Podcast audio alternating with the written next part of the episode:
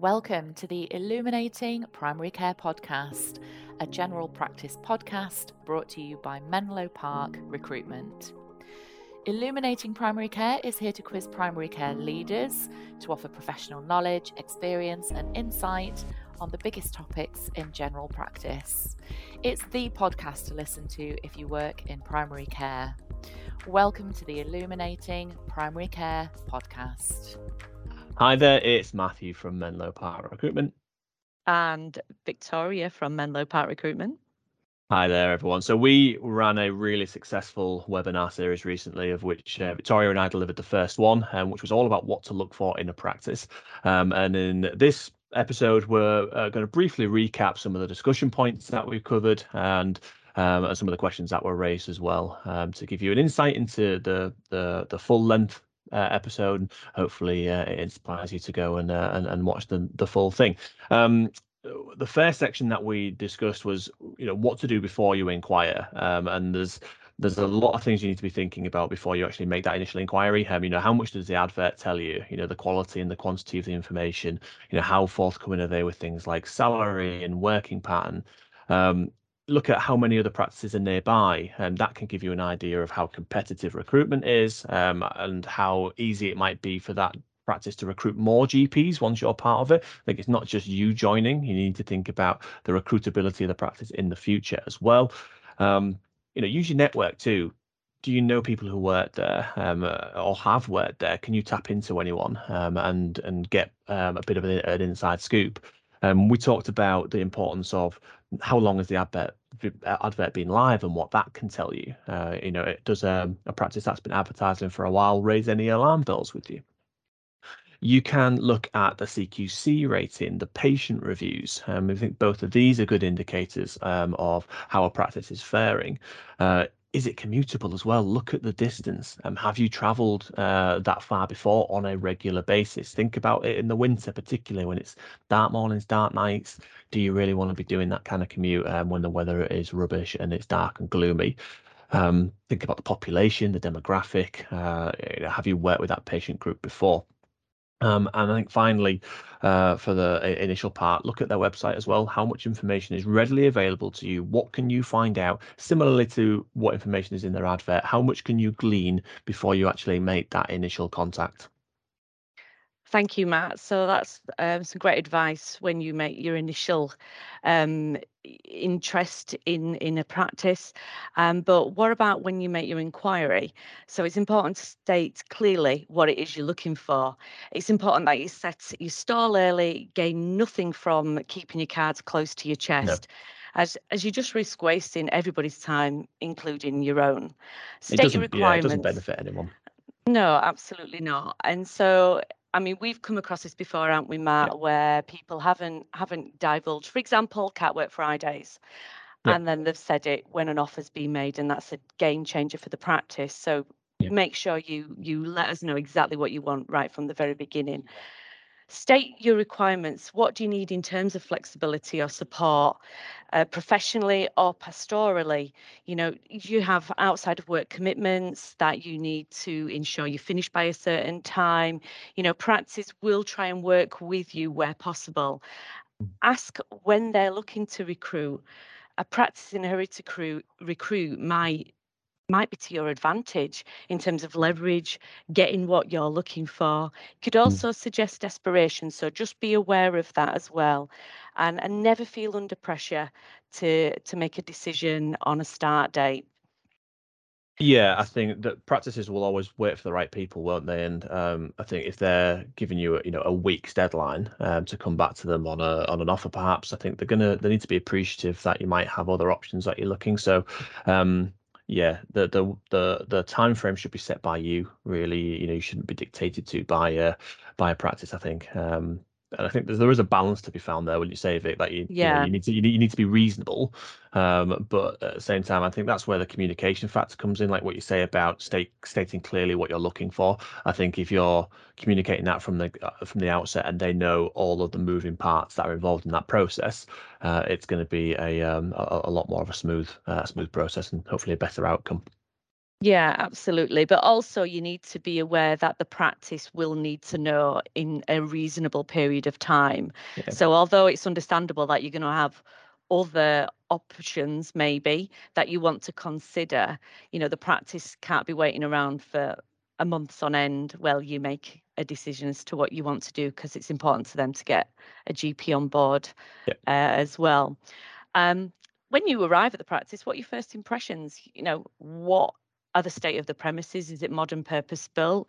Is it older? Does it need updating? What could that possibly tell you about the practice? And what do the staff look like when you arrive? Are you greeted with a smile or with a really, really depressed looking receptionist? And how do the patients seem? Are they quite happy sat in reception? You know, all these can give you indicators as to what it can be like to potentially work there. And why are they recruiting? Has there been, where's the vacancy come from? Is it retirement, which is, you know, quite the genuine reason, or do they have quite high staff turnover? And if that's the case, why is that the case? Yeah. I mean, even a GP, if you're replacing a GP that's leaving, that's not necessarily a bad thing. It's just finding out why that GP's left. I think that's a question that 99% of the time GPs don't ask. They don't ask where the vacancies come from. They just see there's a vacancy. And I think you need to know the origin of it, because that's going to tell you a little bit of a story. And, you know, as I say, a GP leaving can be fine. They might have left to do something completely different. But if they've left to join another practice locally, why? Yeah, absolutely. I mean, a lot of the time I deal with practices and the reason they need to recruit is mainly retirement, or a GP is completely relocated. But yeah, if somebody has joined locally, then why has that happened? Also, how many locums might they be using? You know, are they long term? Why does that mean they can't get salaried GPs? Or it might just be maternity cover, which is, you know, fair enough. Yeah. And how many GPs have they got to the list size? Is there a good balance? Have you got enough patients that you can manage individually? So again, these are all things to consider. And how long have people been there? You know, have GPs been there quite a long time? If so, it must mean that they're happy and settled in the practice and the team that they're working with. And how's the partnership looking? How long have they been partners? How big's the partnership? All these can be telling signs as to the stability of the team, the happiness of the team. And also, if you're interested in partnership, is the opportunity for you to join that partnership? The age thing, I think, is key there as well with the partnership, because if you are interested in partnership, you know, there's 5 partners there and they're all within 5 years of retirement age. You know, are you going to be left holding the can, so to speak, in a few years' time? Or can you see clear succession? You know, are there a couple of partners in their 40s, or, you know, 1 or 2 in their 50s, and then, you know, 1 or 2 in their 60s, so you can see the next generations coming through. Yeah. And what do you want? What do they want? What's their ideal candidate? We know it can be a candidate market at the moment, but obviously they want somebody right for their practice. So it's always good to actually ask them, you know, what do you want in a GP? And I had that recently with the practice, and they absolutely loved the fact that the GP goes down really well. Yeah, it goes down really well, doesn't it? It shows that you care. It does, but I think it's important to ask it as well, because practices at the minute, a lot of them are desperate to recruit, and they are going to probably compromise and just recruit a GP because there's a GP available. But I think you need to know if you are what that practice is looking for, because if you're not, and maybe they are compromising in certain areas, what's that mean for their expectations of you? You know, they might compromise on what they're looking for, but their expectations probably won't change. They'll still expect, you know, the same work or the same, you know, the same return on things in future. So I think you need to know if you do fit the profile, whether or not they've offered you a job. I think that's equally important as actually getting offered the post itself, is knowing that you are a fit for it. Yeah, because you've got to be happy as well. And if they're expecting things that you're not comfortable with, then obviously that's not going to work out for you at all. Yeah. How ambitious are you? You know, you might want to develop specialist interests. Can they support you with that? I have a lot of newly qualifying GPs wanting to do the fellowship scheme. Can they support with that fellowship scheme? Yeah. And who else works there? You know, how many other clinical support team are there? Because they can obviously take quite a lot of the workload away from the GPs in terms of not just patients, but admin and even home visits. So who else is there and how do they actually support the practice? And what's being done in terms of workflow optimization, admin support? Are you going to be bogged down with admin all day as well as seeing patients? Or is it quite streamlined? Is there a really good back office function at the practice? Mm. And as we mentioned before, you know, start and finish times, what kind of flexibility is there? Do you need flexibility? At what time do they expect you to stay there? Not just on a normal day, but on a duty doctor day. And what time are the normal GPs getting out on a night? You know, are they getting out at a reasonable time, or are they stuck there till like after 7 o'clock at night, finishing admin?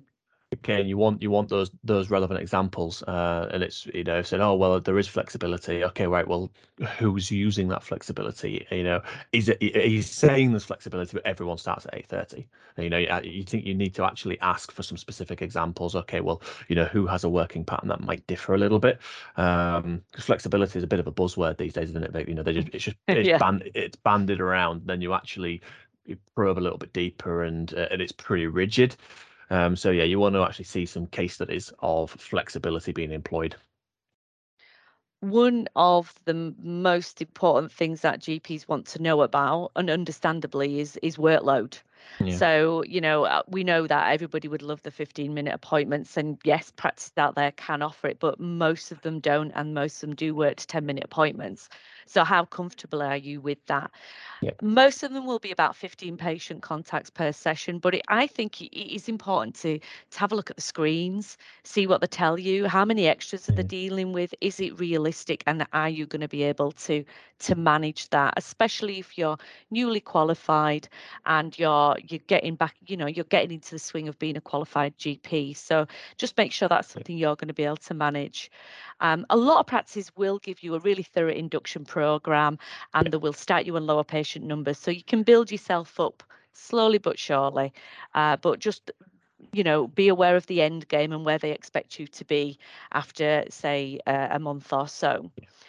And what is required of salaried GPs in terms of additional responsibilities? So again, a lot of them, you know, for a newly qualified, won't throw loads of additional responsibilities at you, but it can happen. And if you are an experienced GP, this might be something they will expect of you. So they might expect you to lead in a certain area, maybe deal with QOF, maybe help with the training side of things, if they're training practice and supporting other GPs joining the practice. Are you okay with that? You know, is that something you're interested in or not? And duty doctor, you know, I touched on it very briefly earlier. What does that look like? Is it realistic? Are you on your own dealing with it? What's the list size in association with all the responsibilities you're going to have? I've got massive practices that you will have like maybe 2 duty doctors, or a duty doctor and a nurse, or, you know, a smaller practice sometimes doesn't have a duty doctor day at all because they're just so few GPs working there, so they all work together. But then that might affect extras, so, you know, you need to see the screens, you need to know what that's going to look like. And if you have got, you know, commitments outside of work, childcare concerns, and they've got extended hour expectations, you know, do you have to take part in that? If so, you know, when, how frequently, what's it look like? When are you going to get out? Are you going to have to be in early? Are you going to have to stay really late? Can you do that? Because if you've got to take part in that, you can't then start at a practice and then a week or two in go, I can't do that because I've got to be home for the children. So, you know, you be aware of extended hour expectations well before you make any commitments to a practice. And once there is an offer made, what does the contract look like? You know, everybody would love the BMA model, let's face it, but a lot of practices can't do the model, but they will offer something very, very similar to the model. So be realistic in your expectations as well, but thoroughly read through it. You can send it to the BMA for check-in. They'll happily do that. Or you can even have a chat with any of us and go through your contract. We've got a pretty good idea of what is important. Yeah, absolutely. So I've done that many a times, and sometimes GPs haven't fully understood what it said, and we've been able to explain that. So we're happy to help as well. Be aware if you do send it to the BMA, it'll take them about a week to get back to you, and generally they will give like at least one page of A4 full of stuff. Don't let that scare you. They can be quite militant, can't they? Yeah. Sometimes they do misread things as well. And this happened only last week where they said a GP had not been given enough holidays, but that GP was part-time.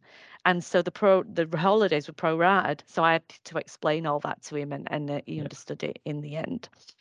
I think that ties in nicely, like with where we ended things, though, because we ended things with the benefit of working with Menlo Park and what we actually offer. So, you know, you could be watching this podcast and even the actual webinar that we did and thinking, this is a massive amount of information to take in. You know, how am I supposed to remember all of these questions? You know, if you work with us, you don't, because we're asking those questions for you. We've found out all of that information about the practice and where the vacancies come from and how they're working, how the duties have, everything that you've just covered, Vic. We did all of that before we speak with any GP. And so you get that overview. You get that extensive overview, all the fact-finding questions is that there and available for you. We qualify you, the GP, as well, though. So as much as we qualify the practice to the nth degree, we do that with a GP. So we're really trying to find out what makes you tick as a GP, what your motivators are, your push factors, your pull factors, your what's on your shopping list basically when you're looking for a practice. And the better we understand you, the better we're going to find a practice that fits with that, and vice versa as well. And then I think, again, you were speaking about it there, about what happens with the contract and the BMA getting involved. And I think they're a useful service, but like I say, it can be a bit militant and it's not always relevant. That's where our involvement can be key, because we can pick through those bits and say, well, that bit's important, we need to address that. That bit's not important. That bit's important, we'll address that, but that bit's not important. You know, we'll go through that with them. So yeah, just actually helping with the negotiation of the contract, but the salary as well. Money's not a comfortable topic for a lot of people to discuss, but we discuss salaries all day in, day out. So we're quite happy having that chat on behalf of GPs and negotiating the best deal for you. And then once you're placed, You're in post, you're hopefully settling in well. There's the aftercare element as well that we offer. So, you know, we check in with all of our GPs and our practices a minimum of 2 times after they start to make sure that everything is going okay. And if there are any issues that have arisen, we can mediate those. And typically issues that arise, the quicker they're dealt with, the easier that they can be resolved.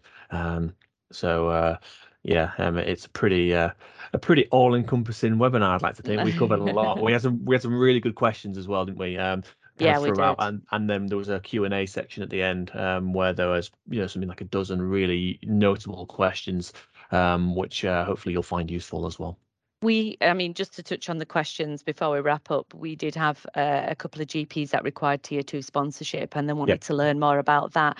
You know, we try to educate practices as we go about Tier 2 sponsorship. We've even provided them with a guide on how to become a sponsor and even a guide on how to allocate a certificate of sponsorship number once they have that GP in place. Yep. So we can help with that. And we've worked with lots of Tier 2 GPs that need the visa, and so we can certainly help with that. But before we wrap up, one more thing, we need to put a myth to bed, because I've had this a few times.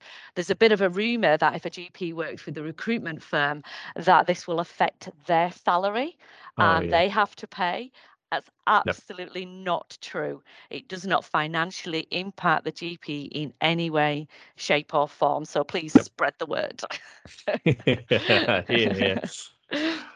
Brilliant. Well, yeah, hopefully you find this useful and you go and actually look at the full length version on YouTube. So if you'd like to get a link for that, get in touch with us today and we can send you the link to the whole series. But for me, thank you very much. And we look forward to hopefully speaking to you soon. Take care, guys. Bye. You've been listening to the Illuminating Primary Care Podcast. If you enjoyed our podcast, please subscribe, review, and share so others can find the podcast too. We really appreciate your support. If you're a practice looking to recruit permanent clinicians, such as GPs, nurses, or allied health staff, please get in touch at menloparkrecruitment.com or email james@menloparkrecruitment.com. For daily primary care news, please follow Menlo Park Recruitment on LinkedIn. Thank you so much for listening, and we hope you'll join us next time for another episode of the Illuminating Primary Care Podcast.